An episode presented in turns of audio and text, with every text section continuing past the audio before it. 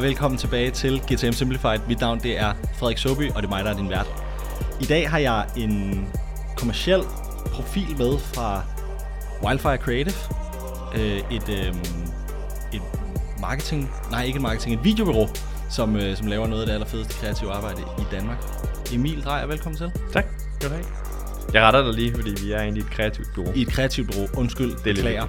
Øhm, et kreativt bureau, som laver noget af det allerfedeste kreative arbejde i Danmark. Den er bedre. Det er godt. Øhm, tusind tak, fordi du har lyst til at være med. Vil du, ikke, øhm, vil du ikke starte med at fortælle en lille smule om dig selv? Jo, det vil jeg gerne. Jeg hedder Emil, og øh, jeg sidder som øh, Head of Commercial ude hos Wildfire Creative. Øh, kommer med en øh, lang baggrund fra marketing, fra øh, den ægte corporate ladder, mm-hmm. øh, The Hard Way, og øh, med en baggrund på, øh, på CBS også. Og øh, blev så selvstændig her i Wildfire Creative sammen med, med min partner, mm. Sebastian Simon, for lidt over et år siden. Mm. Øhm, og de har så været i gang lidt længere, men mm. øh, vi har altid haft en fælles plan om, at det, at det skulle være os tre. Okay, hvorfor, hvorfor så lige der for et års tid siden? Hvad var, hvad var det, der flaskede sig? Øh, jamen, Simon og jeg startede egentlig en dialog for sådan noget en, en to-tre år siden. Mm. Øh, og dengang, der skulle jeg lige, øh, så lavpraktisk som det kan blive, jeg skulle ud og købe et hus. Okay. Og, øh, og det understøtter, øh, hvad hedder det, selvstændig lønnen, ikke rigtigt? Øhm, så jeg blev lige et par år i, øh, i marketing i øh, Hasbro. Mm og, øh, og fik lov banken til at låne til et hus. Og, øh, og så snart der ligesom var papir på det, så, så åbnede Simon og jeg sådan rigtig op for, for dialogen. Mm. Øhm, og Simon og jeg havde haft nogle rigtig gode snakke undervejs. Vi delte mange af de samme øh, visioner og mange af de samme problematikker, øh, hvad vi var kede af, og hvad vi synes, der var hårdt ved at være på, skal jeg sige, på andres spisekort, mm. i stedet for vores eget. Mm. Øhm, og, og det tror jeg egentlig, vi bondede lidt over allerede første gang, vi mødtes på en eller anden øh, kaffebar, en meget, meget lun, lun, lun, lun sommerdag. Ja. Øhm, ja. Og så, øh, så kom det mere og mere øh, den vej, kan man sige. Faktisk havde vi Simon og Sebastian inde og pitche til Hasbro, da jeg sad i Hasbro. Okay. Øhm, fordi jeg ligesom så nogle af de samme mangler, som de tilbød i forhold til kreativitet, og i forhold til, at, at Hasbro var meget lidt på content. Øhm, så, så havde vi mindre pitche, og samtidig så så jeg også nogle mangler hos Sebastian og Simon, i hvad de egentlig var i stand til at levere, når vi sad som sådan en meget, meget uptight organisation. Ja. Øh, og der kunne jeg hurtigt mærke på dem, der så mine kollegaer på daværende tidspunkt, at øh, der mangler noget, noget value mm. for money, når der bliver præsenteret, hvad det egentlig, vi kommer med. Og det her med at kvantificere kreativitet, ja. og gøre det til noget, en virksomhed ligesom vil være sådan, wow, det skal vi da købe. Ja. Det manglede. Øhm, så på den måde komplementerer vi hinanden rigtig godt, har vi fundet ud af herude. At, Fordi du, øh, sælger, du sælger tingene.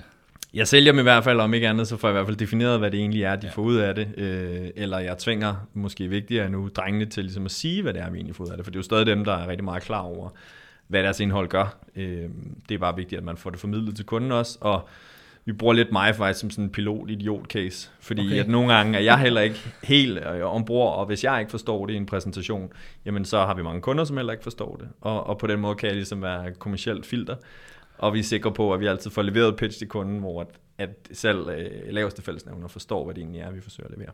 Ja. Så ja. Ja, helt, altså det synes jeg leder os meget godt over i, i sådan næste emne, fordi I har jo, I har jo lige rebrandet. Mm. Ikke? Jo. Så hvis vi havde afholdt den her for en måned siden, så havde jeg ikke sagt Wildfire Creative, så havde jeg sagt noget andet. Det er det. Så har du sagt Sunday Media. Ja. Ja. Øhm, ja. Hvorfor, altså, hvorfor det? Hvorfor nu? Jamen, jeg, jeg tror sådan den, øh, den lavpraktiske forklaring er, at, øh, at, at øh, Simon hedder Sunde til efternavn, og Sunde Media var hans spæde opstart, og hans øh, iværksætteridrøm, øh, som han startede for øh, tre år siden, sikkert tror jeg. Og øh, der har bare været rigtig travlt, og jeg er sikker på, at der er mange, der kan relatere til, når man drifter, så er der sjældent tid til at stoppe op, øh, og ligesom... Øh, hvad skal man sige, genstyre øh, skibet i en ny retning, mm. eller, eller sætte en ny kurs. Øhm, og, og det gik op for os, da meget da jeg kom ombord, at vi havde mange flere snakke. Hvad skal der ske? Øh, hvad er det, vi er ved at, hvad er det, vi er ved at trække markedet i for en retning? Mm. Altså, hvis det lykkedes os en dag, kan man sige. Øh, og, og pludselig gik det egentlig bare op for os, at, at det der måske var Sunde Media engang, og det der var Simons virksomhed engang, det var blevet noget andet, uden vi egentlig havde lagt mærke til det. Vi havde både en ny kreativ vision, og samtidig mm. som virksomhed, så repræsenterede vi også nogle andre ting, og det vil vi også gerne kommunikere, øh, hvad skal man sige, udad til, og lidt mere eksplicit. Mm. Øhm, så det var egentlig derfor, at vi skiftede, så vi ligesom fik muligheden for at vise alle andre den her øh, drejning i, i filosofi og strategi, mm. som vi havde været igennem. Øhm, og så tror jeg faktisk også, at den betyder rigtig meget for os selv. Det her med, at, at nu er det ligesom alle, alle tres virksomhed ja. med en fælles vision, som vi har siddet time op og time ja, ned i et, øh, i et mørkt mødelokale og fundet ud af, hvad er det egentlig, vi vil, og hvad er det, vi godt kan lide, og hvad er det, vi ikke kan lide, og hvad betyder noget for os, både det at gå på arbejde, mm. men også i det produkt, vi sælger. Øh, hvad siger vi ja til, og hvad vi endnu vigtigere at finde ud af, hvad siger vi nej til. Mm. Øh, Selvfølgelig. Så det var, det var faktisk virkelig det, der sådan skete. Øh, og så var vi egentlig også bare lidt trætte af, at folk har svært ved at udtale sunde media, fordi det staves jo som sunde. Ja, no, og no, så den. media bagefter, det vi var egentlig trætte af. Simons efternavn var ja. så mange problemer. Så, ja. så det var faktisk derfor. Jeg kender det. Sobi Media, det er ikke godt for internationalisering. Ej. Det er det sgu ikke. Ej. Du er uh, wildfire et eller andet. Ja, øh, det må ja. gå ned i den retning. Øhm, jeg ved ikke, altså, I har også snakket om noget return on creativity. Ja. Er det noget, vi skal prøve at komme en lille smule ind på? Altså, det kan Fordi vi sagtens. Det synes jeg jo, det synes jeg jo er når, når jeg sådan, det jeg forstod, øh, som, var, som var forklaringen på, at I skulle, nu skulle det hedde Wildfire Creative i stedet for, det var også fordi, I ville gå ud med det der, ja. som jeg jo synes er virkelig, virkelig spændende. Mm. Så hvad er Return on Creativity? Ja, hvad er det? Altså, det er jo lidt omsonst, kan man mm. sige. Som du selv siger, så var det blandt andet også en af tingene, øh, vi, vi skiftede navn for, og så ligesom havde det her som en af vores man skal sige, helt store benchmarks, mm. eller, eller sådan målestokke. Øhm, og det kom jo meget af, at, at hvis man skal tage hvad skal man sige, lytteren lidt med, så lavede vi mange ting hos Sunde Media, men der var mange, der bare brugte os ligesom sådan, som en content creator, eller mm. et eller andet. Vi lavede en kampagne, og bim bam bum, så, så var vi ude af den. Øhm, og vi havde i virkeligheden et behov for i virkeligheden at fortælle mere om, hvad kreativitet gør. Mm. Og kreativitet kan for mange blive fluffy, og, og noget, som er svært at købe ind på, hvis man skal sidde med en, en marketingdirektør lidt højere op, eller et eller andet, som har et overordnet blik over mixet, som så ligesom skal godkende det her kreative et eller andet. Mm. Så vi havde faktisk et behov for at få defineret, hvad det var, vi ville. Og så øh, sad jeg med en, øh, en unavngiven person inden for Hjalte Linsdal, som er min gamle introvejleder, og øh, sad og sparede lidt med ham i forhold til forretningsudvikling, og, og da han så ligesom kommer ind på, på det her med, at han synes, det er rigtig fedt, at vi tør at satse udelukkende på kreativitet, mm. i hvert fald som den sådan førende driver i alt det, vi laver. Så var han sådan, hvorfor har I ikke coinet det noget mere? Mm. Hvorfor har I ikke tur at gå ud og lave det statement? Fordi det er et af de få, øh, hvad skal man sige, områder inden for byråbranchen, som der ikke rigtig er nogen, der har kvantificeret, eller i hvert fald som er en af de få differentiators, der er tilbage. Mm. Og det var sådan lidt en øjenåbner for mig. Det var sådan, mm.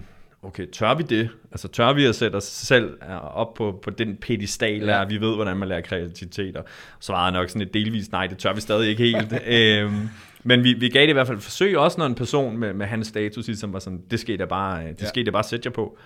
Og så fandt vi på det her uh, Return on, on Creativity, som faktisk igen kom fra ham her, Hjalten Stalguden i ham, der er faktisk nogle artikler, øh, nogle rigtig spændende artikler, øh, som er udgivet sådan, altså, øh, hvad hedder sådan, videnskabelige artikler omkring det her med kreativitet, og I kan sagtens finde belæg og bygge jeres egen, hvad skal vi sige, teori omkring, okay. hvorfor kreativitet giver noget. Det gjorde vi så sådan i bedste CBS-stil, øh, satte jeg mig ned og byggede sådan en, øh, en, øh, en thesis omkring kreativitet, og hvad dataen fortæller, det gør, ja. og hvordan det har direkte impact på forretningen, og på alle de her forskellige measurables, som, som vi tit sidder og arbejder med. Og så byggede vi det her sprit nye Return on Creativity, som ligesom er vores pendant til Return on Investment, hvis man... Øh, hvis man ikke har opfanget det. Ja, selvfølgelig. Øhm, og, og det er jo så helt nyt for os, noget vi, vi tør gå ud med, og er faktisk sjovt nok ikke sådan blevet spurgt ind til det endnu. Øhm, okay og det er egentlig okay. Det må egentlig godt være implicit, at vi bare kan bevise, hvad kreativitet gør for forretningen.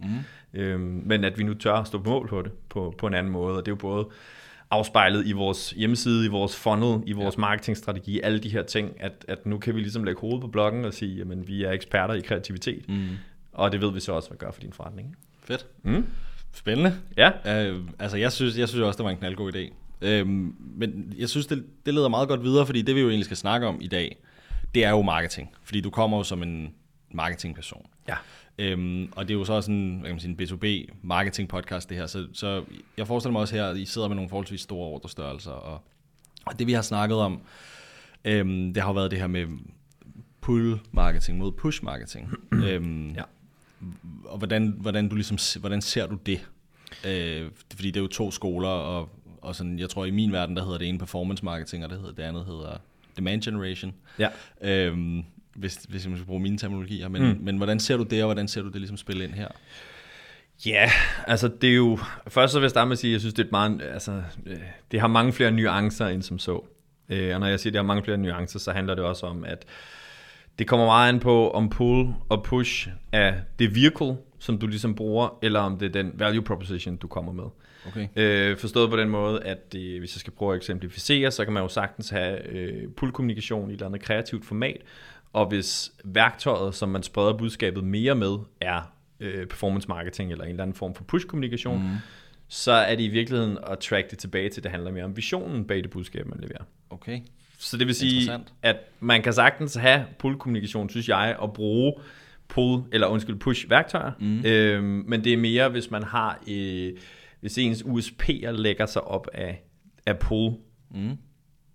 der fik jeg sagt det forkert, hvis ens USP'er lægger sig op af push, ja. skal du have leveret et meget, meget simpelt budskab. Ja. Hvis dit budskab ikke er så komplekst. Så vil du sige, vil du sige et, et, et, øh, en USP push for eksempel, er det sådan noget book en demo i dag, eller start, øh, hvad hedder det, start yeah. gratis prøve? Køb tre Red Bulls for to, ikke? Sådan noget der, okay. Ja, for eksempel. Øh, ja. Der, er, der er masser af eksempler. Det er ja, ja. Sige, det er et meget nuanceret billede, ja. fordi det er også i virkeligheden sådan forståelsen af, hvad det er, mm. som, som spiller ind. Og, mm. og, og der, hvor jeg ser det værende, vi kommer sikkert også til at snakke effektivitet i forhold til pull og push, ja. men, men det handler i virkeligheden om, hvor komplekst dit budskab er. Fordi mm. i, i push-kommunikation kan det være svært at formidle noget meget komplekst som kreativitet. Mm. Øhm, du efterlader på en eller anden måde bare øh, et aftryk i sandet hos din modtager, mm. og i pull-kommunikation ønsker du en interaktion. Ikke? Mm. Så jeg har, jeg har altid sagt sådan, at, at push-kommunikation er meget information, og pull, det er så ligesom mere interaktion. Okay. Og mm, hvad kan man sige, med det flow, der er på markedet pt, og det oplever du garanteret også, mm.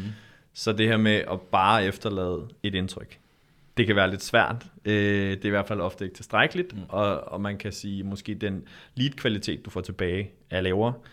Øh, og det er derfor, jeg siger det her med, at, at, at et vehicle at komme bredt ud gennem push eller performance marketing, så synes jeg, det er rigtig fint. Men øh, skal man efterlade et dybere budskab, og ønsker man en eller anden form for interaktion, så tror jeg, at pull-kommunikation stadigvæk er vejen øh, at gå mm. via den her interaktion. Ja. Interessant. Mm? Altså, så, så det, jeg hørte dig sige, det er, at du har sådan at du har hele din, din, din pull, det det her med, vi vil gerne dele ud af noget af den, den viden, vi har, og ligesom vise, at vi har vores ekspertise, og så, så push-delen, det er simpelthen bare at putte penge bag, og sørge for, at det bliver vist til de rigtige. Det er i hvert fald to måder, man kan se det på. Altså det her med, hvad er intentionen bag, og så vide, jamen er det så er det mit direkte budskab, der er præget af push-pull, for det er jo nogle overvejelser, man skal gøre sig, inden man sætter sit budskab afsted, eller er det den måde, jeg sender det afsted på, der er pull- eller push-kommunikation. Ikke? Så der er måske hvad kan man sige, to aspekter i det, som okay. gør, at, at man kan se forskelligt på det. Okay. Øhm, for mig, som sagt, så handler det meget om intentionen bag. Ja. Øh, jeg, jeg har for eksempel, og det er ikke fordi det ene er bedre end det andet, mm. eller noget, men, men jeg vil ikke søge en interaktion med en forbruger, hvis jeg skulle formidle, at du kan købe to Red Bulls, eller tre Red Bulls for to pris. Mm. Så på den måde ville det være øh, måske en overinvestering af kapacitet eller menneskelige ressourcer, hvis man sad og lavede sådan en dybt funderet pull marketing kampagne, som mm. kræver lidt mere dybde mm. øh, og lidt mere nuance. Men, men hører push, hører det så, så kun til i, i sådan B2C-verden? Nej, som sagt, jeg synes meget, det, det hører til den simple USP, at formidle information, og ikke efterspørge interaktion. Øh, så det er stadig det samme øh, som før, øh, hvis det giver mening. Ja, men jeg kan ikke, jeg, men det, det er fordi, jeg, det, det jeg tror måske gerne, jeg vil prøve at komme over i, det er sådan, jeg vil selvfølgelig gerne snakke om, hvordan I sådan helt lavpraktisk gør det, fordi jeg synes jo, fra hvad jeg, hvad jeg sådan har set, og hvad I har vist mig nogle af jeres tal, så synes jeg jo, I, det her poolmarkedsføring, det har I totalt styr på. Yes. Altså, det, det, det, har I, det, det vinder I rigtig, rigtig meget på. Øhm, men, men jeg, prøver, jeg prøver at finde ud af, øhm, om, om, der, om der er en use case for, for push marketing også i, fordi Øhm, sådan, hvis, hvis jeg skal prøve at oversætte det til det, jeg hører, du siger, så, så push marketing, det handler, det handler meget om, om kanalen, og sørger man for at måske bruge nogle penge på at, at få distribueret, så det er, det er intentionen bag, ikke? Øhm, så, så jeg vil gerne dele ud af min viden, jeg vil gerne lave den her pull marketing, hvor jeg, hvor jeg viser, at jeg kan noget, så folk kommer til mig, men så bruger jeg push-kanaler, altså Google eller betalt annoncering på social media, til at sørge for, at de får det at se. Er, mm. det, rigtigt, er det rigtigt forstået? Ja, det, er, ja, det kan man godt sige. Okay. så, så jeg er bare, jeg er bare sådan nysgerrig på, fordi det eksempel, du ligesom har kommet med, det er jo det her køb 3 for 2. Mm. Øhm, så så kan, det, kan, det, kan det gøre sig gældende i en B2B-setting, hvor øh, købs, købene er sandsynligvis, eller i, i de fleste tilfælde større. Øh, jeg så lige Dream Data, de har lanceret i dag, at, øh, eller de har lavet sådan en benchmark i dag, hvor det står sådan noget 192 dage, går der fra første touch til et køb. Mm. Så, så giver det nogen mening at tænke over det i, øh, i sådan en B2B-kontekst? Og, eller at bruge det i ja. en B2B-kontekst. Ja, altså det synes jeg da, det gør. Jeg synes ikke, at BTC og B2B i det her, øh, det her perspektiv ændrer noget som sådan. Okay. Jeg, jeg vender bare lidt tilbage til det, men det handler om, hvilke, altså, hvor dybt skal du dykke ned i dit budskab. Ja. Øh, og måske også, der er noget omkring ressourcer. I, ja. øh, hvad lægger man ligesom i det, øh, når man udvikler, nu er vi jo indholdsspecialister, ja, ja, ja, men når man, når man udvikler indhold, hvor, mm. hvor dybdeborende skal det så være? Det er måske derfor, jeg vender tilbage til det eksempel med, at, at det er en simpel øh, 3 for 2 øh, pris. Mm. Øh, det er nemt at formidle, og det kan formidles meget i push-kommunikation. Mm. Hvor at for eksempel nogle af de ting, vi skal formidle, er ikke, øh, man kan sige, vi har ikke kampagnetilbud som sådan mm. hos os, så det er jo ikke, skulle jeg formidle, øh, nu kan I få 20%. Mm. Det er tilpas overfladisk budskab til, at det vil jeg godt kunne føle, at jeg kunne levere et push perspektiv. Okay, så det vil være, det vil være nu, kan du, nu kan du få udviklet din, øh, din øh, reklamevideo. Du får ja. 20 procent, øh, hvis ja. du melder dig til inden for de seneste syv dage. Præcis. Eller næste syv ja, dage. Det, det kunne være, ikke? Okay. fordi at budskabet er lidt mere overfladisk. Mm. Det skal ikke afkodes særlig mm. meget. Øh, og man kan sige, at pull-kommunikation, som du også lige var inde på, det er jo den vej, vi har gået, og det kommer mm. vi sikkert også til at snakke om. Øh, der bliver man nødt til at være lidt mere øh, nøjsom omkring call to action i hvert fald. Øh, fordi at vi ønsker interaktion med folk, og vores de, de objekter, øh, vi ønsker at kommunikere, kræver mere dialog. Mm. Det, er simpelthen, det er simpelthen for kompliceret at forsøge at pitche det ind af en omgang. Og det er derfor, vi er blevet nødt til, hvad skal man sige, at forlade os på og håbe, at kunden kommer tilbage. Mm. Det jeg håbe, ikke? Situationstegn. Men, men vi efterlader dem et budskab, der gerne skulle gøre, at det var interessant nok til, de ligesom kommer tilbage, og det er jo sådan essensen af pull, at vi trækker dem lidt ind mm. i stedet for. Det kan være virkelig lidt manipulativt, men det skulle gerne være i et konstruktivt perspektiv, at man efterlader målgruppen med noget, der er tilpas interessant til, at de selv tager det aktivt skridt øh, ned, kan vi kalde det ned i ens funnel. Ja, men, ned i ens funnel, ja. ja okay. Hvorimod, at vi arbejder måske også en det vil jeg sige, det er min personlige holdning, men mm. i push-kommunikation er meget, meget, meget, meget top funnel. Ja. Øh, og du skaber selvfølgelig stor volume i din top funnel. Mm men kvaliteten af, hvad du får, er måske også derefter. Mm. Øh, pull-kommunikation taber du volume, og taber helt klart nogen undervejs, som ikke er interesseret i at dykke ned i dit mm. budskab. Til gengæld så er kvaliteten af din MQLs, øh, eller hvis du har en salgsafdeling, mm. ikke, øh, den er så nok det højere. Mm. Men vil du, ikke, vil du så ikke også opleve, at, at øh, hvis, det er, man, hvis det er, man går meget hårdt på pullvejene, men at så i stedet for, at det bliver en salgstrakt, så bliver det mere sådan et rør? Altså fordi så der kommer 10 ind, og så kommer der måske 8 ud, frem for at der kommer 1000 ind og 8 ud. det er en god point. Er, er, det, er det din, altså er det, er det sådan en oplevelse, du har med det? Øh, vi kan snakke sales funnel lidt senere, okay. hvordan vores ser ud. Ja, ja, ja. Men, øh, men jeg kan faktisk godt følge din pointe. Det kunne man godt sige, at den klassiske trakt måske ikke er, er øh, sådan kan kvantificeres som i Nej. gamle dage. Det kan man godt sige. Øh, mm. Det kan jeg egentlig meget godt lide. Øh, men så kan man sige, at kvaliteten af dem er så også det højere, og derfor ja. skal de per automatik komme tilsvarende langt ned i trakten. Mm. Øh, vi arbejder også tage hul på det. Mm. Så i vores funnel arbejder vi også med tre maskiner inden for mm. marketing, øh, som gerne skulle penetrere øh, funnelen tre forskellige steder. Mm. Så det vil sige, at nogle af de efforts, vi laver i et marketingsperspektiv, ved vi er dybere nede i funnelen, så vi ved også, at der skal investeres mere tid og, mm. og mere kreativitet i det måske. Og så har vi vores egne pull top funnel ting, hvor vi sådan, der ved vi godt, at der er en chance for, hvis du tager nogen fra, sådan mm. rent lead-wise, mm. men vi har heller ikke lagt alverdens tid i det. Så mm. på den måde, sådan kvaliteten, eller man skal sige effektiviteten af de forskellige maskiner, vi arbejder med i marketing, de, de varierer også lidt i forhold til den for. Mm. Men fedt med et rør, det kan jeg godt ja, det, det, er i hvert fald, det er i hvert fald den oplevelse, jeg har også med, med nogle, altså både med vores, den marketing, markedsføring, jeg ligesom laver for, for Sobi Media, men også med flere af de kunder, vi har, der, der ser det sådan ud. Altså, så kommer der fire leads, og så bliver det til fire møder, så bliver det til tre kunder, ikke? Jo. Altså, det er jo en sindssygt fed konverteringsrate her. Nå, men, men du nævnte øh, de her tre maskiner. Ja. Skal vi snakke lidt om dem? Det kunne godt. Hvad, hvad findes der her? Jamen, øh, vi, vi arbejder, vi er faktisk lidt inspireret af Alexander ude fra Suvi, ja. øh, som, som vi hørte lidt om i en podcast, og øh, han havde også det her maskinrums øh, analogi med i det, hvor de arbejdede i nogle forskellige maskiner. Vi satte os så lidt ned og fandt ud af, hvilke maskiner øh, giver mening at arbejde med for os i marketingsperspektiv ud fra vores sådan overordnede strategi på mm. tværs af hele virksomheden, og hvor vi gerne vil hen, og visionen og sådan noget. Øh, så, så vi har ligesom en, en, en inbound, skal vi kalde det en inbound business maskine, som vi arbejder med, fordi vi skal jo stadig have kunder, selvom vi ikke sælger som sådan. Mm. Øhm, og så har vi en, en brand maskine, og så har vi en education maskine. Mm. og øh, vores inbound business maskine, den skal sådan ligesom understøtte, som den siger, sådan, vores salg, fordi mm. vi jo som sagt kun kører med pull, så vi kører nærmest ikke outbound. Øh, på den måde i hvert fald. Det skulle gerne i, hvad skal man sige, i metaperspektiv mm. alt blive inbound. Mm. Øh, så det er selvfølgelig meget vores, vores selling, vi fokuserer på der, øh, i de initiativer og de planlægninger, vi har. Og så øh, er der vores brand-maskine.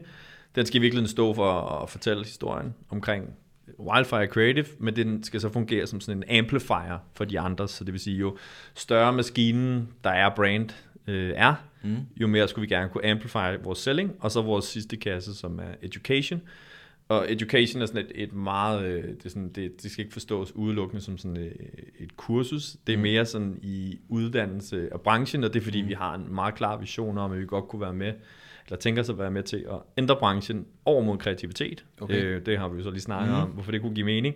Øh, og derfor så er det vigtigt, at vi bruger det som sådan en positioneringsværktøj, og sige, jamen vi uddanner ligesom mange folk, vi kører en, en product-led growth, altså tilgang ja. der, i forhold til at sige, jamen hvis vi kan dele ud af 10% af vores viden, så både educater vi folk, og samtidig lokker vi også folk ind i, det, i, i den mantra, som så ligesom er, jamen vi tror på kreativitet, mm. og, og kreativitet fordrer og giver os den her slags ting.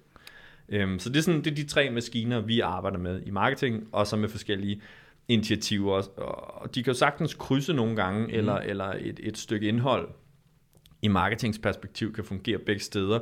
Men det handler om tilgangen, man har til det, at man i første ombæring målretter et stykke indhold til en af kasserne, så man i hvert fald har øh, positioneringsvejen den, mm. derigennem, og så kan det fungere i et andet perspektiv, ved vi så tweaker indholdet en smule, men så kan det måske fungere over i et education, eller noget, der var et rigtig godt education øh, piece, kan så komme over i, øh, i selling-delen, og, og pludselig, fordi det var så godt educational, så kan vi måske forsøge at sælge nogle af vores workshops, eller sælge nogle af vores kurser, men indholdet var oprindeligt virkelig bare os, der lavet et webinar, hvor mm. vi delte ud af vores viden, altså den her product-led growth. Ikke?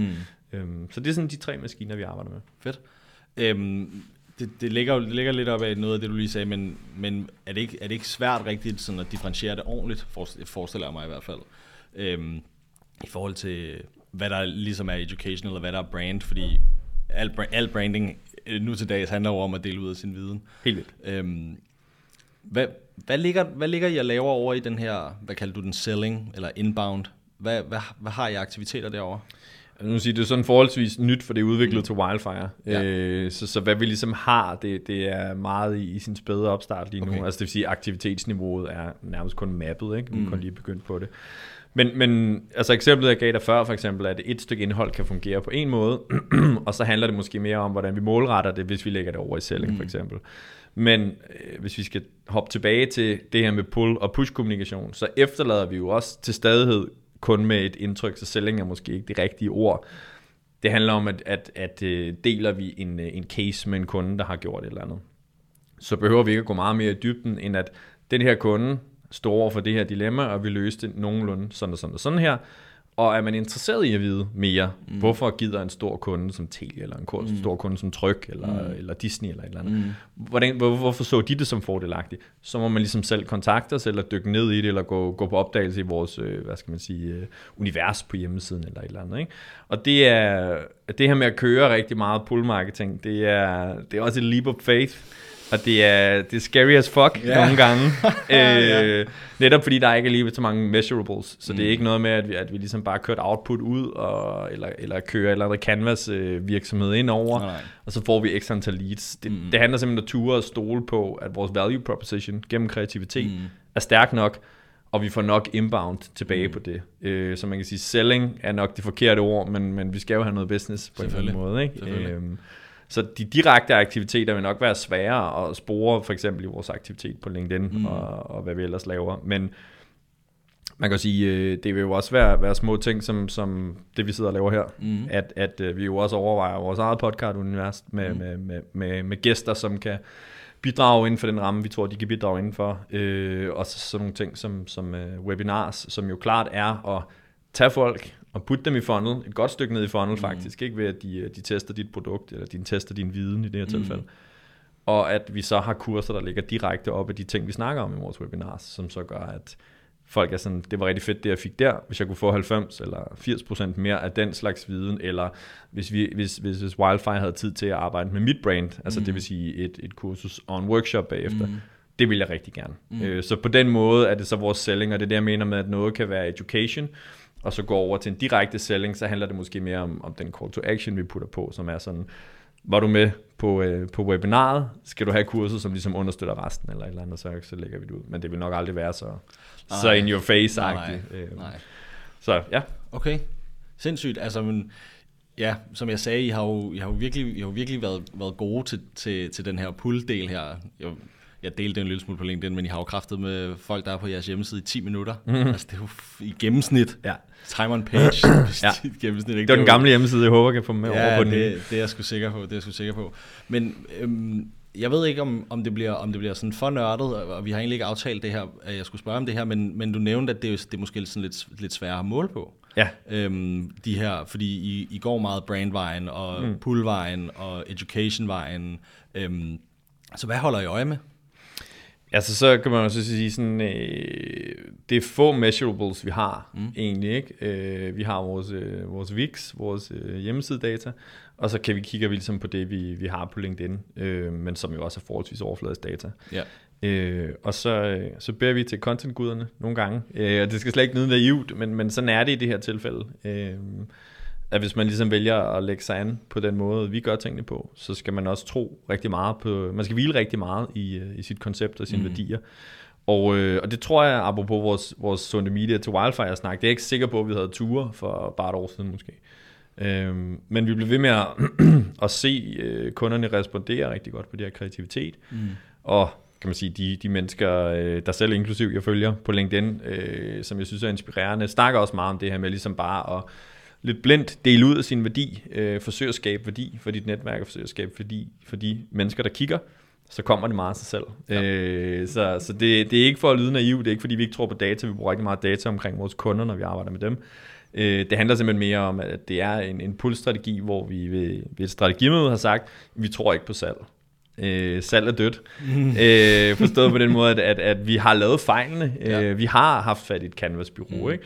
Og, og da de sagde, at de havde skaffet et møde til os, et møde til os med, med Dansk Ornitologisk Forbund, øh, til dem, der ikke ved, hvad det er, så er det folk, der kigger fugle. Ja, okay. Så tænkte vi, okay, spændende, det kunne der komme noget rigtig, rigtig kreativt ud af, men så var der ligesom, så vidt jeg husker, en eller anden jyde, der jeg fik fat i, som bare var sådan, øh, ja, det var noget med noget Facebook eller sådan noget. Ja, ikke? ja og der vidste jeg godt, hvad kvaliteten af det lead var. Ikke? Så langsomt blev vi sådan mere og mere sporet ind på det her med, at hvis du ikke vil investere store summer, altså der er jo nogle virksomheder, som, som virkelig bare kører øh, volume is king. Ja. Og det får de sikkert også noget ud af, men vi var sådan, vi troede bare ikke rigtig på effektiviteten af det. Og det var heller ikke et værktøj, vi havde råd til på den ene eller den anden måde at investere i. Så ville vi hellere rent faktisk positionere os på den måde, vi ville, samtidig med at vi delte ud af vores viden, og derigennem ligesom fik puttet folk ned i vores, vores øh, funnel. Ikke? Ja. Øhm. Så det jeg hører dig sige, det er, I tror mere på kvalitativ data, end I tror på kvantitativ data. Ja, det må man. I forhold, til, I forhold til jeres egen marketingstrategi. Ja, Ja, det, det, det gør vi. Jeg, det synes jeg er fantastisk at høre. Ja, fedt. Jeg tror, det handler meget om, at, at, øh, at vi har brugt en otte måneders tid også på at sørge for, at der er en silver lining i alle strategi, vi laver. Mm. Og det mhm. vil sige, for de her workshops, vi har siddet og haft på et, øh, et Commonwealth Hotel i Køge, sammen, tre mand øh, i døgndrift, for at finde ud af, for at stille alle de svære spørgsmål, og for at finde ud af, hvad er det, vi vil, og hvad er det endnu vigtigere, vi ikke vil, og sådan noget. Jamen, det afspejler sig også i marketingstrategien, og det afspejler sig også i, hvad vi kommunikerer øh, i en podcast som nu, mm.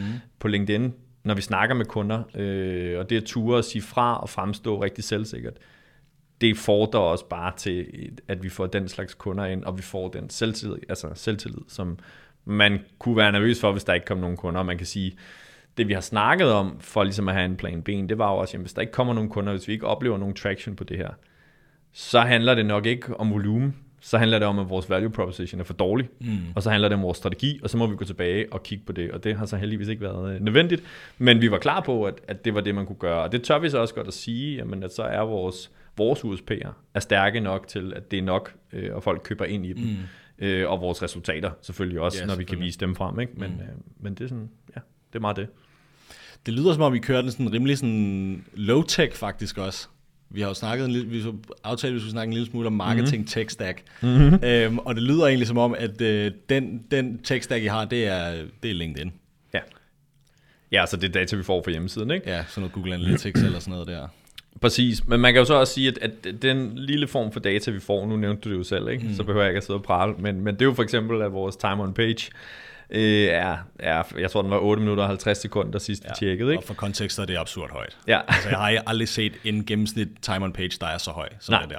Og, og det er jo, den har vi strategisk forsøgt at få op ved, at, at vi har delt i nogle artikler, øh, den her product-led growth-strategi, mm. at vi har delt ud af vores holdninger, Øh, og man kan jo sådan set være uenig eller et eller andet, men, men, men det vi så ligesom ser for den her sådan rimelig basale data, jamen det er, at folk rent faktisk læser med på vores artikler, fordi at jeg tvivler på, at de kigger vores cases igennem i 8 minutter og 50 sekunder. Øh, der bliver du alligevel genereret over til YouTube, så, så ja, det er ja. ikke os, der får den time on, on page. Øh, og, og det vil jo sige, at vi, vi, vi ser egentlig lidt, at det virker det her, vi sad og snakkede om før. Vi ser, at, det, at vores værdiudveksling med vores forbrugere virker, og de kommer tilbage til siden, og de sidder og læser artiklen, sådan mit bud skal være, nu ved jeg ikke, hvor hurtigt folk læser, så læser de nok også faktisk to artikler, ikke? fordi det mm. tager måske en 3-4 minutter at læse de her artikler, selvom øh, Simon han kan gå til den med, med, med skriveretøjet. Mm. Øh, og, og det vil sige, nej, vi, altså den her øh, marketing tech, som du snakker om, det er ikke noget, vi er gået så dybt i, og det kommer både på godt og ondt. Det kommer selvfølgelig også af, at vi er en forholdsvis lille ny virksomhed, øh, selvom vi har eksisteret en to-tre år, og at den initial buy-in, vi vil have på, på øh, hvad skal man sige, en højere marketing tech, den skulle det være det værd. Mm. Men ud fra, at vi så snakker om til videre, så kan man så også se, så vil vi så bryde med den her silver lining, for det vil ikke passe ned i, i hvordan vi ligesom opererer. Vi, vi tror så naivt, lad os se om et par år, men, men vi tror naivt meget på det her med at bare dele ud, mm. øh, og så kommer mange af de her ting også. Men vi kigger jo på dem, og jeg er sikker på, at er der, er der er der større volume, er der mere traction, så begynder vi også at kigge data. Vi er, vi er jo faktisk en ret, ret dataliderlige. Øh, det, er bare ikke, det er bare ikke noget, vi sådan bruger sådan på, på os selv, kan man sige, men, øh, men i forhold til målgruppe og sådan noget. Og det er jo heller ikke fordi, at vi bare, nu lyder det måske som om, vi bare lukker øjnene og producerer øh, værdiskabende indhold. Men vi har jo også vores egen, hvad skal man sige, segmenteringsmodel i forhold mm. til, hvem approacher vi, og, og det inbound, der kommer, er det overhovedet interessant for os? Tør vi være lojale mod den øh, firmographic og mm. hvad vi ellers kører på dem. Ikke? Ja. Øhm, så, så vi ikke, det, er ikke, det er ikke ren øh, religion, det er, øh, det er funderet i noget data, men, okay. men det er, det er nok brugen af vores værktøjer, der gør det også en bestemt tilgang, vi har til det. Selvfølgelig. Har I, har I også en outbound øh, motion nu? Altså laver I noget outbound? Det lød, det lød lige på det, som om du sagde, hvad for nogle virksomheder I approacher. Eller er det, kører I ren inbound? Nu er det faktisk ren inbound. Øh, I en periode var det, var det lidt outbound, ikke? og så var der den klassiske, Nå, en spændende person, der har, øh, der har connected med mig på LinkedIn, og vi brugte også den der forfærdelige algoritme, der kunne, øh, hvad hedder den, LinkedIn Booster, der kunne sidde og connecte og sådan noget. Ikke? Og det, uh, yeah. På en eller anden måde er det jo en lille bitte smule basal uh, outbound, ikke? at connect mm. med dem, og så skrive, ah hej, og fedt, du vil connecte og sådan mm. noget. Ikke? Og det, øh, altså kvaliteten af de leads er bare for lav i, i forhold til, hvad, hvad kvaliteten er af, af, af inbound lead. Mm. Øh, apropos det her med, med, med pull og push, ikke? Mm. at øh, der er også en term i, øh, i consumer behavior, som hedder selective exposure. Og det er det her med, at øh, hvis du øh, får udlagt din cykel, og du skal ud og købe en ny cykel, så ser du cykelreklamer over det hele. Har du nogensinde, ja. har du nogensinde lagt mærke til det? Ja. ja. ja. Det er Bader-Meinhof-syndromet. Nå, det hedder også noget andet. Ja. Okay, Nå, jeg, lær, jeg var på udveksling i USA, og der, der, der lærte vi det, det hedder selective exposure. Okay. Øhm, og, og, og man kan sige, push push-kommunikation, eller det her med, med at skubbe meget budskab over til folk, eller sælge, eller presse mm. noget på dem, det vil ofte kun fungere, hvis de er i den her selective exposure fase, ja. hvor de sådan, jamen det vil jeg faktisk gerne have. Mm. Og så uden at vide det, så lukker man i virkeligheden målgruppen rigtig meget, hvor det her med at køre noget mere pull og noget mere værdiskabende, det kan i virkeligheden lokke folk ind i dit indhold, det kan lokke folk ned i din funnel, selvom de ikke er købsparate. Mm. Men det gør så også, at når de kommer til din funnel, når de tager det aktive skridt mod dig, så er de meget, meget mere købsmodne. Mm. Øh, og, og så oplevede vi jo så også, at kvaliteten af vores MQLs, den var så, den var så meget højere. Ja. Lavere, altså frekvensmæssigt, ja, ja. men meget højere. Og altså laver du regnestykket på bundlinjen, så er det et positivt regnestykke, ja. øh, så er volumen faktisk ikke king. Nej. det er konverteringsrater, der er king. Ja. Det handler om, hvordan vi, hvor mange penge, eller hvor, hvor mange vi kan få penge ud af. Ikke? Ja. Øhm, nu vender du lige tilbage til push og pull marketing. Øhm, har du en holdning til hvad er bedst? Hvad skal man prioritere? Jeg ved godt, det er sådan et kontekstuelt spørgsmål, men, men sådan fra, dit, fra din stol der, hvad, øhm, ja. hvad er anbefalingerne så? Altså, jeg prøvede at være nuanceret i starten, ikke? Med, mm. med at sige, push kan nogle ting, og pull ja. kan nogle andre ting, men man kan jo så nok også høre gennem, hvad jeg siger nu, at, at, at vi, held, vi, vi sværger til pull-kommunikation. Ja. Øh, men jeg tror ikke nødvendigvis, det er det rigtige for, for alle virksomheder eller for alle kanaler. Og det er igen tilbage til det her med, hvad er det for en value proposition, eller hvad er det, dine USP'er mm. skal formidle, og hvad er det for en målgruppe, de skal formidle det hos. Er det en målgruppe, der overhovedet gider eller har tid til at interagere med pull-kommunikation? Øh, eller er det bare et, et message, du skal have abroad? Mm. Øh, man kan sige, at en, er man en stor virksomhed, og donerer man øh, et stort milliardbeløb til krigen i Ukraine mm. eller et eller andet, det er sådan, den sælger rimelig meget sig selv. Det er mm. rimelig meget bare information, man gerne vil have, andre hører. Mm. Så der har man nok ikke behøvet den store interaktion. Det var nok bare noget, man gerne ud fra et, øh, hvad hedder sådan et, øh, public image perspektiv mm. gerne vil have ud at leve. Mm. Vi gør det her for mm. verdensfreden, eller et eller andet. Ikke? Jo. Øh, så, så jeg tror helt bestemt, at push øh, kommunikation har sin berettigelse. Jeg tror bare, man skal være meget opmærksom på, hvad, den lange hale, som både pull- og push-kommunikation har i forhold til, hvordan det påvirker, hvad det egentlig er, du vil sige. Ja. Altså, at det faktisk decideret påvirker din, din value proposition. Mm. Ikke? At, at et, måske man kunne lave fuldstændig samme kampagne, et i push-tiltag og et i pull-tiltag, og så vil tematiseringen eller forståelsen af det vil ændre sig rigtig meget. Ikke? Der er den her klassiske, mm. jeg er kommunikationsstuderende for CBS, og der er jo den her klassiske med, at, at kommunikation er det, din målgruppe opfatter det som, ikke det, du afsender det med.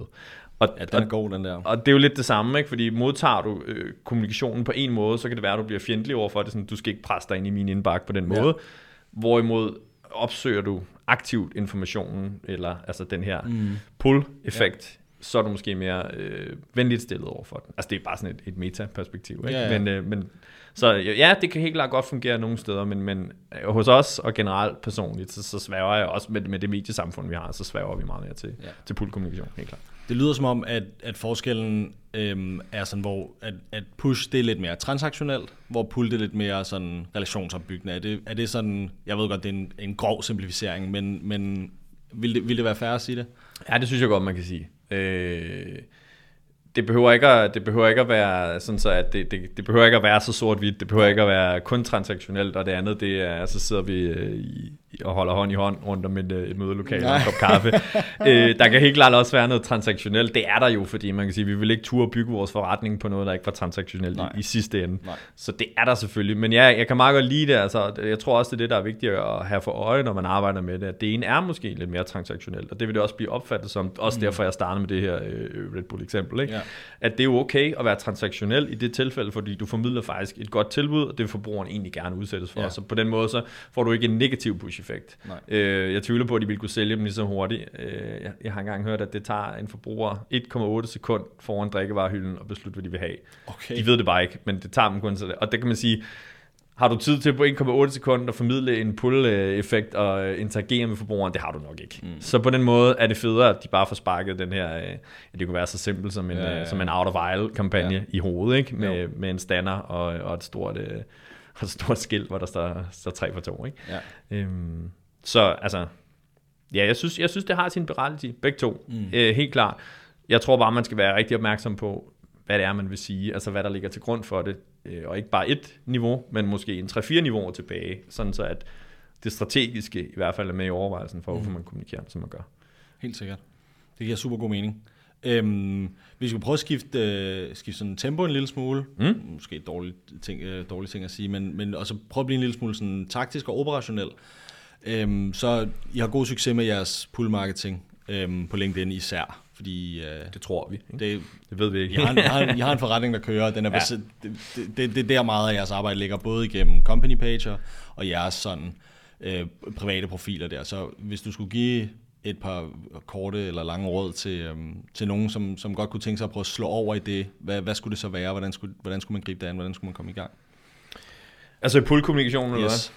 eller hvad? Øhm, Jamen, jeg, jeg, jeg tror i virkeligheden... Øh, jeg, jeg har læst meget... Jeg, jeg, jeg er også blevet tvunget lidt ned den her øh, approach. Og okay. det er gennem, gennem min partner Simon, som, mm. som er en rigtig dygtig creator på LinkedIn. Og jeg var måske, øh, apropos min gamle, øh, hvad skal man sige, corporate ladder, så var mm. jeg også bare sådan, jeg var på LinkedIn, hvis nu man skulle have et job. Og, mm. Så jeg er ligesom også blevet presset ned i at arbejde med min creation-fase. Mm. Øhm, og dem jeg så følger nu, fordi jeg til stadighed bliver inspireret af rigtig mange mennesker derude. De er, jeg synes faktisk, der er rigtig mange spændende øh, copywriters derude, som kan give ja. mig enormt meget sparring i det er godt, at du har noget super godt at sige, det, det er bare too bad, hvis du ikke får sagt det på den rigtige måde, fordi så har du tabt dem, som potentielt kunne læse med. Øh, og der har jeg ligesom bare lært meget fra dem, at, at i stor stil, så handler det om at gøre det. Mm. Øhm, og det handler meget om at gøre det, men med det perspektiv, at du er sikker på den her silver lining tilbage, hele vejen tilbage i dit bagland. Mm. Øh, så, så, så få nu bare postet, og få nu bare sagt det, du har på hjerte, men vid, hvorfor du siger det. Vid, hvorfor du siger det i forhold til din marketingstrategi, og vid, hvorfor du siger det i forhold til den marketingstrategi, som siger noget i forhold til jeres overordnede virksomhedsstrategi. Altså sådan, så det, den her silver lining er sindssygt mm. vigtig, fordi den er ligesom dit sikkerhedsnet i det her med bare at have lyst til at sige noget, man har en holdning til. Øhm, så kan man gøre det, at for nylig, så satte øh, jeg mig ned, og så mappede jeg Wildfire Creative. Det kan lyde sådan lidt underligt, men jeg øh, satte mig bare ud i min have, og så tog jeg en blog frem, og så skrev jeg alt, der havde en relation til Wildfire. Okay alt fra, hvad for nogle arbejdsområder øh, opererer vi i, hvad laver vi for noget indhold, vores ydelser, vores visioner. Øh, vi går meget op i, i det her med trivsel på arbejdspladsen, mm. og vi mhm. rigtig gerne bygge en arbejdsplads, som er sådan for alle. Vi kigger ned i, selvom vi ikke er der endnu, i sådan noget for, øh, hvad hedder det, four day work week, og al den her slags ting. Og der skrev jeg bare alt ned, og så var jeg sådan, derfra begyndte jeg så ligesom at segmentere i, hvad er det egentlig, jeg gerne vil snakke? Hvad, hvad, hvad giver mening for mig? Hvad giver mening for Wildfire? Og hvordan laver vi, som, som alle jo i den her branche gør, en eller anden form for, for year wheel eller content mm. wheel? Mm. Finder ud af, hvad er det, vi gerne vil snakke om? Og så det her med at kæde det op hele tiden på. Husk nu, at det handler jo måske for mange om også at få solgt, eller at drive trafik, eller mm. et eller andet. Så det er sådan, når man, hvis du gerne vil snakke om den her value proposition, som, eller den her ydelse, mm. hvorfor? Mm. Altså spørg dig selv, hvorfor? Hvorfor vil du snakke om den, eller hvad kan det give dig? og hvad er det så, du reelt set gerne vil sige? Jeg plejer altid, inden jeg laver et LinkedIn-opslag, så har jeg en one-liner på, hvad det egentlig er, jeg gerne vil hen til, okay. når jeg lægger noget op. Okay. Og så kan man jo så formidle på, på rigtig mange forskellige måder. Nu har jeg prøvet den her uge at være humoristisk og skrive øh, en, en, en, øh, en mini-novelle om, hvordan by- byrået og brandet ligesom er mødtes. Ja. Og, og det er en side af sagen, men jeg har stadig hele tiden vidst, og formidler det også til sidst, hvad er det, jeg vil sige, og hvorfor er det, jeg vil sige det, og hvorfor giver det mening, at jeg snakker om brand-bureau forholdet, jamen mm. det gør det, fordi det er, det er noget af det, vi oplever rigtig meget, og, og der går garanteret en masse kundeforhold, og derfor også en masse penge tabt for folk, fordi det er svært i det her forhold mellem kunde og bureau og den mudrede branche og sådan mm. noget. Ikke? Så det tror jeg vil være, ja, do it, som er så nemt sagt, men, men vær klar over, hvorfor ja. du gør det, og øh, vær sikker på, at det tracker tilbage til de strategier, du har i baglandet. Hvis du ikke har en strategi i baglandet, så er det også et farsignal. Mm. Så skal du ikke bare gøre det, fordi mm. så snakker du bare i øst og i vest, og mm. så er du mm. ikke konsistent i, hvad du ligesom formidler. Og det, det skal så trække tilbage til, til missionen for virksomheden. Er det det, du siger, når du siger, skal trække tråd tilbage i baglandet, så, så er det tilbage til virksomheden, eller, eller hvad man nu ønsker at få ud af det, hvis det er karriereadvancement for eksempel, ja. så kunne det også være den slags. Præcis det, okay. du siger til sidst. Ikke? Okay. Det handler om, at du har en strategi bag det, du lægger op, ja. og hvor du så ønsker, at den lander henne, ligesom hvis vi laver en kampagne. Mm. Hvad skal call to action være? Og hvad skal den gøre? Mm. Øh, det er jo også super vigtigt. Ikke? Ja. Så ja, helt sikkert. Altså, øh, nu, må sige, nu var LinkedIn bare et eksempel, hvor vi er meget på. Mm. Øh, men det kan jo være på alle mulige måder. Jeg tror bare, efter jeg er blevet iværksætter, så det her med at og sidde og kunne gemme sig bag øh, sådan noget øh, corporate øh, nusseri og sådan noget, det, det kommer man ingen vegne med. Og det handler bare om at komme ud og gøre det, og, øh, og, og det er federe at, at lave to fejl og en kæmpe succes, end, uh, end slet ikke at gøre det. Ikke? At der er mit, mit yndlings Wayne Gretzky citat er jo det her med, at du misser 100% af de skud, du ikke tager. Ikke? Og det tænker jeg meget over, hvor det er, sådan, det er da også angstprovokerende for mig. Ja. At være på LinkedIn mm. og dele ud af mig selv, og dele ud af... Det kan der være nogle ting, shit en idiot, man. Ja, ja. Gider han ikke at tige stille snart? Og ja. den, bliver man, den stemme bliver man nødt til at bare ignorere, og så være sådan, jeg føler, at jeg har noget værdi at skabe, og hvis det ikke er tilfældet, så finder jeg nok ud af det på et tidspunkt, men det der med at bare komme i gang, bare gøre det. Øhm, ja, man bliver, også, man bliver også bedre og bedre til det, ikke? Altså, jo, jo. det er godt, og så i starten, altså i starten, det kan jeg da huske, da jeg postede på LinkedIn, der var sådan, at alle, der skriver om marketing, skriver jo noget på LinkedIn, og hvorfor fuck var der overhovedet nogen, der skulle give at lytte til mit perspektiv, ikke? Mm. Øhm, men, men man bliver også bedre til, altså der, for mig i hvert fald, man bliver også bedre til at kommunikere sine budskaber, og man bliver bedre til at, at sådan være, være præcis med dem. Øh, det, jo også en, det jo også en stor learning, ikke? Mm. Og, mhm. så, øh, og så på et eller andet tidspunkt skal du nok finde nogen, der godt gider at lytte på dig. Præcis, præcis. Og det, det der med, at det går sådan lidt hånd i hånd, ikke? At, mm. at så, så interagerer du mere og mere, for eksempel på LinkedIn med dit netværk, og så mm. finder du nogle spændende typer, og så bidrager de på en eller anden måde til noget. Hvordan bliver du bedre? Ja. Og så øh, bliver du bedre, og så interagerer de med dig, og så er det fedt og sådan noget. Jeg, jeg havde en oplevelse forleden på LinkedIn, hvor nogen introducerede mig for det, der hedder The Curiosity Gap, som var mm. måden, man skriver på på LinkedIn, hvor at man i virkeligheden siger, det plejede at være sådan her, men, mm. men ikke mere end det. Og det kan min sætningskonstruktions grammatiske baggrund jo slet ikke have, fordi det er jo forkert, og det er ja, ja. snyd og sådan noget. Ikke? Ja, ja. Men, men det var simpelthen en helt, altså, hvad skal man sige, teori om, at, at det her, øh, det, det var engang sådan her, men det kan du ikke lade være med, men du skal se, hvad det er, der så ikke er ja, sådan mere. selvfølgelig. Og det var sådan noget, hvor det var sådan, øh, altså, det var vanvittigt øh, altså, nyt for mig, hvor sådan, sådan ville jeg aldrig skrive en, en sætning, for den er ikke slut. Nej. Men hvis det er et effektivt værktøj til, at du får dem til at læse de næste tre linjer, øh, så var jeg sådan, okay, det var virkelig fedt. Og så et andet opslag på samme dag, hvor hun så nævnte øh, noget omkring det her med, hvordan, altså de kalder det jo en hook, hvordan får du folk mm. ind. Så kunne jeg så ligesom kommentere, jeg synes, det her er et mega fedt koncept. Og så kunne jeg så se, at vedkommende, som havde introduceret det for mig, også fulgte hende, og så like det. Og så på den måde, så begyndte man ligesom at dele og interagere med hinanden, og han havde gjort mig bedre. Samtidig blev han så også mm. ligesom fremhævet som ham, der havde gjort mig bedre. Og så, mm. så på den måde, så det der med at bare være aktiv på LinkedIn, eller være aktiv der, hvor du nu ønsker at vækst, og gøre tingene, det begynder sådan at sprede de her ringe i vandet, og så, så går det lige pludselig meget hurtigt. Ikke? Men det kan være lidt sløvt og lidt langsomt i starten. Det, det kan jeg mærke af over os selv. Ikke? Ja.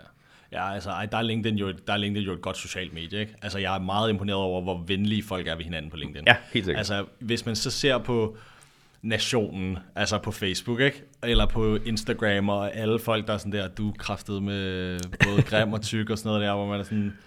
Det, den slags er der ikke ret meget af på LinkedIn. Folk, Nej. de vil virkelig hinanden det godt. Så, ja. så det er også sådan en, til, hvis man er en, måske en lille smule nervøs for at komme i gang. Altså, folk vil hinanden det godt derinde. Så ja. det, øhm, det er sgu, det er sgu meget, det er sgu rart. Ja, det er et godt sted at starte, hvis man vil noget, ikke? fordi det jo er med, med fundament i business, så øh, det kan jeg da varmt anbefale, at hvis man skal dele ud af noget, så, så del ud der, og så, øh, så kan man sige, der er noget, øh, kvæg min partner, er der noget algoritmeforståelse og så videre mm. bagved, og vi havde også en LinkedIn-konsulent inden, inden vi ligesom gik i gang med den her værdiskabende strategi, som okay. kunne fortælle os nogle helt basale ting omkring, hvordan, hvordan danser algoritmen, ikke? og ja, hvordan får I den til at danse det hurtigste tango. Ja. Øhm, men ikke noget revolutionerende, og ikke noget, der ikke kan trumfe af bare at være konsistent Nej. og være, være aktiv. Fedt. Mm. Det var nogle gode punkter der. Øh, så her til slut, hvad, hvad er fremtidsplanerne for Wildfire? Hvad er fremtidsplanerne for dig? Ja, fremtidsplanerne? Jamen, øh, altså jeg, øh, jeg har sådan blevet sådan lidt serieværksætter. Øh, efter ja. jeg startede ud. Mm. Øhm, så her om et par dage, så øh, åbner jeg i øh, samarbejde med to andre partnere og, øh, og NFL en øh, nordisk hub for NFL merchandise, som er noget, jeg har kæmpet for i to og et halvt år mm. med brandforhandlinger, og jeg skal komme efter dig med alle vores leverandører og sådan noget. Så man kan sige, det har ligesom øh, tændt en eller anden gnist i mig omkring Wildfire. Øh, det er stadig mit fuldtidsjob, øh, mm. og det andet er noget, der kører ved siden af gennem min partner, men... Øh, men det her med, apropos faktisk meget apropos det med bare at gøre tingene. Mm. Øh, det er som om det at, at gå selvstændig for mig, det tænder sådan en gnist i, at du kan gøre meget mere, end du lige umiddelbart tror. Ja. Og, øh, og, og det er ligesom sådan en blodhund, der har, har fået sådan uden i sporet. Ikke? Mm. Øh, Fedt. Så kører det bare. altså, så hver gang jeg går forbi et tomt øh, hjørne, det er brundet i Greve, hver gang jeg går forbi et, et tomt hjørne, så er det sådan, nej, jeg skal også åbne en, en lille jazzcafé eller et eller andet. Ikke? øh, så man, man ser hele tiden sådan idéer, ikke? Min, min kæreste, hun bager meget, og så var jeg sådan, hvorfor, hvorfor åbner du ikke en Instagram-profil og sælger lidt kager? Mm. Og, og det gjorde hun, og så købte hun et kamera til at tage, tage billeder. Altså, så jeg kan ikke rigtig lade være med det længere, ikke? og jeg er sikker på, at det er heller ikke min sidste forretning. Nej. Øhm, så det er sådan planerne for mig. Øh, og så kan man sige, planerne for mig er jo også planerne for Wildfire i forhold til, mm. hvad der skal ske. Øh, lige nu går det rigtig godt. Øhm, men, men vi har meget et ønske om at blive accepteret som den her lidt skæve dreng i klassen. Mm. Det, det er i hvert fald noget, vi gør os øh, en dyd ud af. Ikke bare være ligesom de andre. Øhm, og, og, og måske, hvad skal man sige, blive stillet til ansvar på et tidspunkt for det her return on creativity. Mm. Øhm, men også se det virke selvfølgelig. Og så... Øh, sidde med de kunder, vi synes, der er rigtig spændende. Øh, det har været, det er kommet lidt bag på os, hvilke kunder, der egentlig er sjove at mm. arbejde med. Øh, vi var jo meget, ligesom mange andre, var sådan, øh, som jeg også lige fik flauntet før, så det er selvfølgelig også helt forkert, men, men, øh, men, men Disney og, og Telia og Tryk, som er sådan rigtig flotte op på, på, på brand, kaminhylden, som vi kalder det. Øh, men vi fandt også ud af, at deres potentiale, i hvert fald med mindre det nye områder, som det så er med Tryk og Telia, mm er, er, det er meget mættet. De har jo arbejdet rigtig intensivt og strategisk med, der, med deres brains i lang tid. Ja. Og, og det gjorde, at, at vi pludselig styrede i en B2B-retning, fordi det var et meget sådan umættet marked, og der var faktisk stadig rigtig mange fede historier, der gennem kreativitet kunne mm. blive fortalt.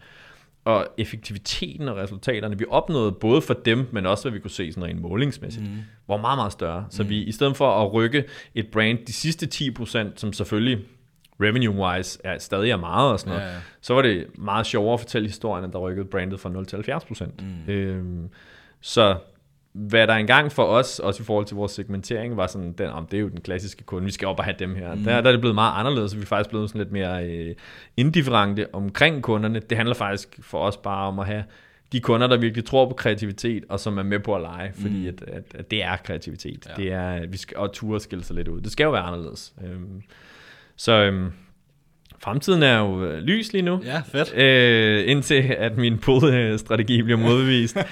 øhm, og og vi, vi knokler bare, og vi håber på at, at udvide med nogle ansatte også over de kommende par måneder. Vi har i hvert fald brug for det. Øh, ja, så lige et plug her, hvis der sidder nogle dygtige videofolk. Ja. Så, øh, så, meget gerne, meget gerne. Øh, sidder der nogle dygtige videofolk. Så, øh, så ligger der en kontakt til dig på din LinkedIn her nede i show notes. Fremragende, fremragende. Øh, ja, så, øh, så det er der, vi er, og så, så må vi jo se. Det er jo, det er jo noget andet, man finder ud af, når man er iværksætter, at ja, ja. tiden 8 måneder, 8 måneder frem, øh, den kan godt nok være noget anderledes, ja. øh, end, end den er lige nu. Så øh, jeg ville også være naiv, hvis jeg begyndte at spå meget længere end, end til årsskiftet. Ikke? Ja. Så. Det lyder godt. Mm? Så øh, som det aller sidste, så øh, er der lige et segment her, som jeg plejer at have med, når jeg har gæster. Ja. Og det er, du har et spørgsmål til mig. Mm. Forberedt et spørgsmål til mig. Mm. Altså, jeg, jeg synes jo, det er, er sindssygt spændende det her med, at du medgiver så meget omkring sådan pull-strategi og pull-kommunikation og sådan noget. Hvor man kan sige, øh, altså skulle man være lidt nøgtern i det, så sidder du også på den anden side af bordet, øh, og der kunne måske ligge sådan nogle, ligge nogle af de her lidt mere push-orienterede øh, mm. Tendenser, i hvert fald i, hvad skal man sige, i, dit, i værktøjet, du arbejder med, sådan mm. oprindelig form, ikke? Det var meget sjovt for mig at høre sådan lidt om, hvor, hvor ser du, altså, at markedet går hen af, og, og, og hvor, nu spurgte du mig, men hvor ser du, at, at push-kommunikationen kan virke, og arbejder du meget med det, eller er du også i pull? Ja, øhm, det kommer lidt an på, og det er jo sådan en rigtig konsulentsvar, ikke? Det kommer an på. øhm, men det kommer lidt an på, hvad for nogle kundetyper vi arbejder med. Fordi jeg er meget enig med dig i, at der ligger et sted, hvor den her push-kommunikation øh, klart har øh, sin eksistensberettigelse. Når vi arbejder, så, så arbejder vi tit i, i to spor. Så vi har det, vi kalder for product marketing, og så har vi det, som kalder for demand generation, basically. Mm. Øhm, så, så hvis vi har nogen, for eksempel, nu arbejder vi primært med SaaS-virksomheder, og der har vi nogen, øhm, nogle folk, som, som godt er klar over, at de har et behov for den her løsning, og det er der, der kan, godt, der kan det godt give mening. Øhm, så det vi laver med product marketing, det vil være sådan noget som altså at uddanne om, hvad, hvad kan produktet, og, og så lave sådan direkte, her, nu, her kan du booke en demo. Så den der lidt mere sådan in your face, øhm, altså ikke direct response, men, men alligevel øhm, bunden af salgstrakten, hvis man skal kalde det det, øhm, der, der ligger vi og arbejder med, og det, mm. det er typisk der, hvor vi starter vores kunder ud, fordi der, der vil være nogen, der er i markedet efter deres løsninger. Mm. Så der, der er klart noget push, hvor vi går ned og er sådan, her har du, her har du lige præcis, de her problemer har du, de her øh, hvad hedder det, løsninger har vi, du kan booke en demo lige her. Så den der del har klart sin, øh, sin, øh, hvad man sige, sin plads, Øh, også fordi der, der er nogle, så på den, på den korte bane er der, er der nogle, nogle lavt hængende frugter at hente, netop som jeg har sagt med, med folk er i, øh, i, i, en, i en købsproces, og de ved godt, de, de mangler noget her. Hmm. Øhm, I forhold til sådan på den lidt mere, med lidt mere brede klinge, så tror jeg, hvis man skal have rigtig meget succes, så bliver du nødt til at gå over i en, i en, i en pull-strategi, hvor du starter op, fordi du siger, hvad er der under 1% af dit marked, der er i markedet efter en løsning som din lige nu. Øhm, så, så det er meget let, og alle ligger og konkurrerer om dem der. Så hvis det er, hvis, så, så jeg tror sådan, dem der vinder størst og dem der vinder mest, de, de kører en langsigtet pull-strategi, hvor de prøver at vinde blandt de 99%, som ikke mm. er i mm. markedet lige nu. Mm. Øhm, det, det tror jeg. Ja. Så, så ja, sådan, sådan lige for at wrap up, vi, vi, vi, har noget, vi har noget push i den måde, vi driver det på. Øhm, fordi vi vil også gerne have nogle konverteringer. Vi vil også gerne fortælle folk, øh, du, kan, du kan booke det lige her, mm. og det, det er det her problem, du har, det er den her løsning, vi har, og du kan få den i dag. Ja. Så, så det gør vi. Øhm, ikke, ikke sagt, at øh, altså, ikke for at være sådan heldig om, at det skal man ikke, lade, det skal man ikke gøre, fordi det, det har helt klart sin plads. Ja. Øhm, og vi taler selvfølgelig B2B nu her, i en, i en B2C-kontekst, der vil det altid give mening. Ja. Ja, altså, vi er jo heller ikke i tvivl om, at vi er pt. Sådan er i undertal i forhold mm. til, hvor mange øh, performance marketing bureauer mm. der er derude og sådan noget. Men er det også din opfattelse hos dem, at sådan, din vision kan jo være en ting og sådan noget, men er det også din opfattelse, at, at de også rykker mod pull? Eller er der nogen, som, som sidder meget i sådan pusher og meget sådan... Øh, altså, ja. det, det er der. Øhm, og jeg får rigtig meget modstand på det, øhm, på det jeg deler. Ja. Øhm, både fra, både fra sådan performance marketing bureauer, øh, og meget af dem, der kører de her gated e-bøger, og, og downloade en pdf nu, og kører dem igennem et eller andet lead flow, og så skal de ligge og ringes på, altså så får de en eller anden lead score, så når de 40 point, og så skal vi ligge og ringe på dem. Øhm, der er stadig mange, der ligger og køber ind på den der, og det er jo også fordi, så har de et eller andet lead-mål, og de ved, at vi kan konvertere 0,5% til, til betalende kunder, så er det bare et numbers game og det er det, de gerne, det, det, det, det, det, de gerne vil. Så der er meget pushback på det. Mm, mm, ja, altså, jeg, jeg, ved ikke, jeg ved ikke, om jeg kan se, at der er noget, der går i den anden retning. Der er nogle, af de, der er nogle, nogle danske marketingbureauer, som, som sælger den der øh, performance marketing til deres kunder, men gør noget andet selv. Øhm, hvorfor de ikke vælger at sælge det videre, det ved jeg ikke. Men, men, men ikke nu. Altså, jeg, jeg, jeg kan se, at nu er der nogen, der begynder at tale om account-based marketing øhm, eller de kalder det for hybrid markedsføring, så det vil sige, hvordan kan du kombinere online og offline markedsføring. Øhm, og det de siger med det, det er bare, vi vælger en, en liste med kunder, som vi gerne vil vise vores annoncer til, og så viser vi vores annoncer til dem, og så ringer vi til dem samtidig. Mm. Altså, det er jo ikke, det er jo ikke, men det er jo et skridt i den rigtige retning, øh, trods alt vil jeg sige, fordi der, der, der, det bliver noget mere relationsopbyggende, fordi du viser nogle annoncer, som fortæller noget, og så prøver man at opbygge noget relation med dem. Øhm, men, men derfra og så over i, i sådan en, i sådan en pool marketing, hvor, hvor man prøver at få folk til at tage dem for, sådan for dem rigtige beslutning, der, der tror jeg, at vi, vi er et stykke fra endnu. Ja, ja men det, er, og det er også det, vi ser. Ja. Øh, det her med, at det, det, er, det bliver hurtigt sådan en, en one-off ting, eller ja. sådan en meget... Det, det gør det. Ja. Altså, det er, også, det er også 100% min oplevelse, at det er bare... Altså, jeg, jeg kan huske, jeg havde slået noget op på LinkedIn på et tidspunkt om pris, Mm. Og jeg, var sådan, jeg havde snakket med en, med en, en founder fra en SaaS-virksomhed, hvor han havde spurgt sådan, hvad med pris? Så jeg siger, put det på din hjemmeside. Alle skal kunne se, hvad din, altså, fordi så kan de lave business casen internt. Og der var nogen, som, som var meget uenige med mig, og de sagde, nej nej, det, dit job som marketingperson er ikke at øh, dit job som marketingperson er at få, få kunderne til at købe, uanset om det er det rigtige for dem eller ej. Mm. Og sådan, det er jeg jo ikke enig med dig. Nej, præcis. Øhm, så, øhm, så ja, vi havde, vi havde faktisk den samme. Vi sad også sådan, hvad, hvad gør vi omkring pris? Og det var igen det her med kvaliteten af, mm. leadsene, fordi at, at, øh, at det, det skal siges, det er et meget svært område, det at ja. sælge kreativitet. Mm. Der ligger rigtig meget, der går forud i forhold til briefing og i forhold til sådan, uh, processen af, hvad noget koster, når vi snakker kreativitet. Men der oplevede vi også det her med, at, at det var faktisk bare irriterende at få folk ind, som troede, at de kunne købe mm. hele verden til den halve pris. Mm. At så var det faktisk lidt federe, at de vidste, jamen, øh, vi kan se på jeres øh, sales pitch, at, at øh, den gennemsnitlige pris ligger omkring her. Mm. Er, det, er, det, er det stensikkert, det er så meget? Mm. Og det er det jo selvfølgelig ikke. Vi har mm. sat den gennemsnitlige pris for en kampagne, eller for mm. et, et, et års jul på, mm. på content. Øhm, men så fik vi i hvert fald sorteret nogle folk fra, som troede, de kunne købe en kæmpe kampagne for 6.000. Ikke? Ja, præcis. Øh, så lige præcis. Ja. Og, og jeg er meget enig. Jeg har også min pris på hjemmesiden, øhm, og det er, det er, fordi jeg gider ikke at tale med folk, der ikke har råd til at betale for det. Så jeg ser det som sådan en, jeg hjælper dem med at lave business casen internt, før de, altså før de tager fat i mig. Så jeg, hvis den marketing manager, som gerne vil arbejde med os, jamen han ved, hvad får han, han får, noget, han får noget content, han får noget det her, han får noget det her, han ved, hvad det koster, han ved, hvor lang tid det tager, hvor lang tid skal vi komme i gang, alle de der ting, ja. det ved han, og så går han op til sin CMO og siger, det er det her, eller sin CEO, eller hvem du skal være, det er det her, vi skal gøre, det er det her, det koster, vi skal bruge dem her. Ja. Så kan de bygge business casen internt, og så når de kommer inbound til os, så skal de bare spørge, hvornår kan vi komme i gang. Øhm, så så det, er der, det er der, jeg ser styrken ved, ved sådan den her pull-strategi mod en push-strategi. Ja. Øhm, fuldstændig faktisk, præcis som du har sagt, med, med det er svært at kommunikere et, øh, sådan et, ja, et dybt eller, eller sådan et, øh, et komplekst budskab på, på den der.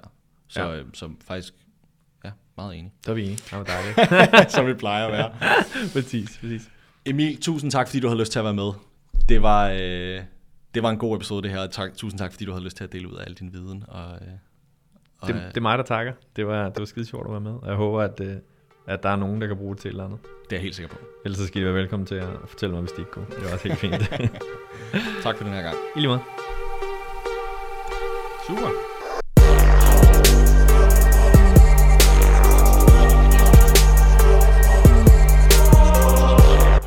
Tusind, tusind, tusind tak, fordi du lyttede med til den her episode. Jeg synes, det er helt sindssygt, at der nu er over 200 marketingprofessionelle, som sidder og lytter med til den her podcast.